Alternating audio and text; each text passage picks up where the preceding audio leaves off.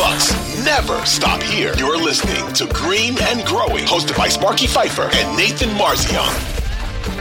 I think the obvious answer is the Suns, at least for this year right now. Like they just completely went from, you know, ah, they're kind of outside contenders looking in to one of, if not the top contender in the league.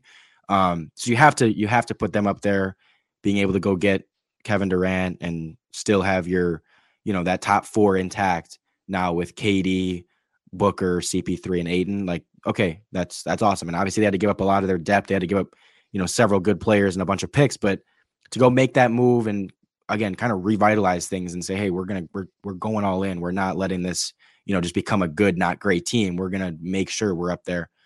Have to give them credit for that. Um, I thought as much as I hate the Lakers, I thought they had a like the deals they made, I kind of kept looking at them and saying, okay, they they they made a good deal there. Like they got a good the D'Angelo Russell thing. I thought was a good deal for them. They got rid of Russ in a first, and they get, um, you know, D'Angelo Russell, Vanderbilt. Um, who else did they get in that? I don't even remember. They got but, uh, Beasley, Malik Beasley, yeah, Malik D'Angelo Beasley. Russell. Yep, Vanderbilt. Yep. And then they end up with uh, Mo Bamba now, which they got for Patrick Beverley, which I thought, you know, that's a that's a pretty good move.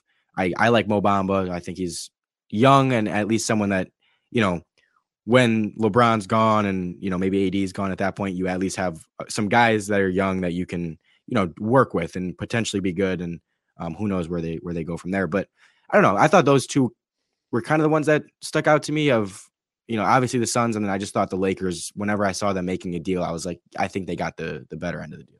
I'm with you on obviously the Suns. That's obvious. Uh, Lakers. Uh, I'm with you there too. And I, I don't, I, I don't know if I'm there saying like, oh, they're gonna they're gonna go compete with the Suns and, and try no, and win yeah. the West. I, I don't think they're like that. Why I liked it was because you got rid of some guys that simply I wouldn't want in my locker room. Patrick Beverley, Russell Westbrook, guys like that. That it was just time to move on. And as you read more and more stuff coming out, it appears Westbrook uh, and others weren't necessarily getting along. Uh, Westbrook and Ham definitely weren't getting along. Uh, Darvin Ham, who I feel horrible for because that dude, oh my God.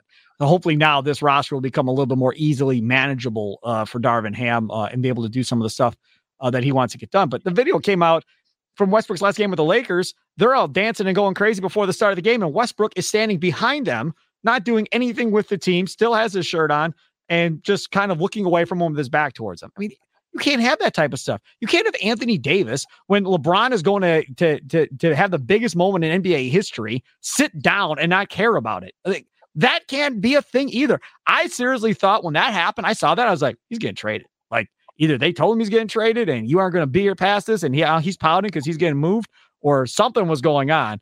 Uh, but that was a horrible look uh, for Anthony Davis. And again, you've got to be a unit that is all pulling in the same direction. You can have the most talent in the world, but if everybody is playing individual roles and you're not a team, you're not going to go as far as you probably should go uh, at this point. So I, I like that.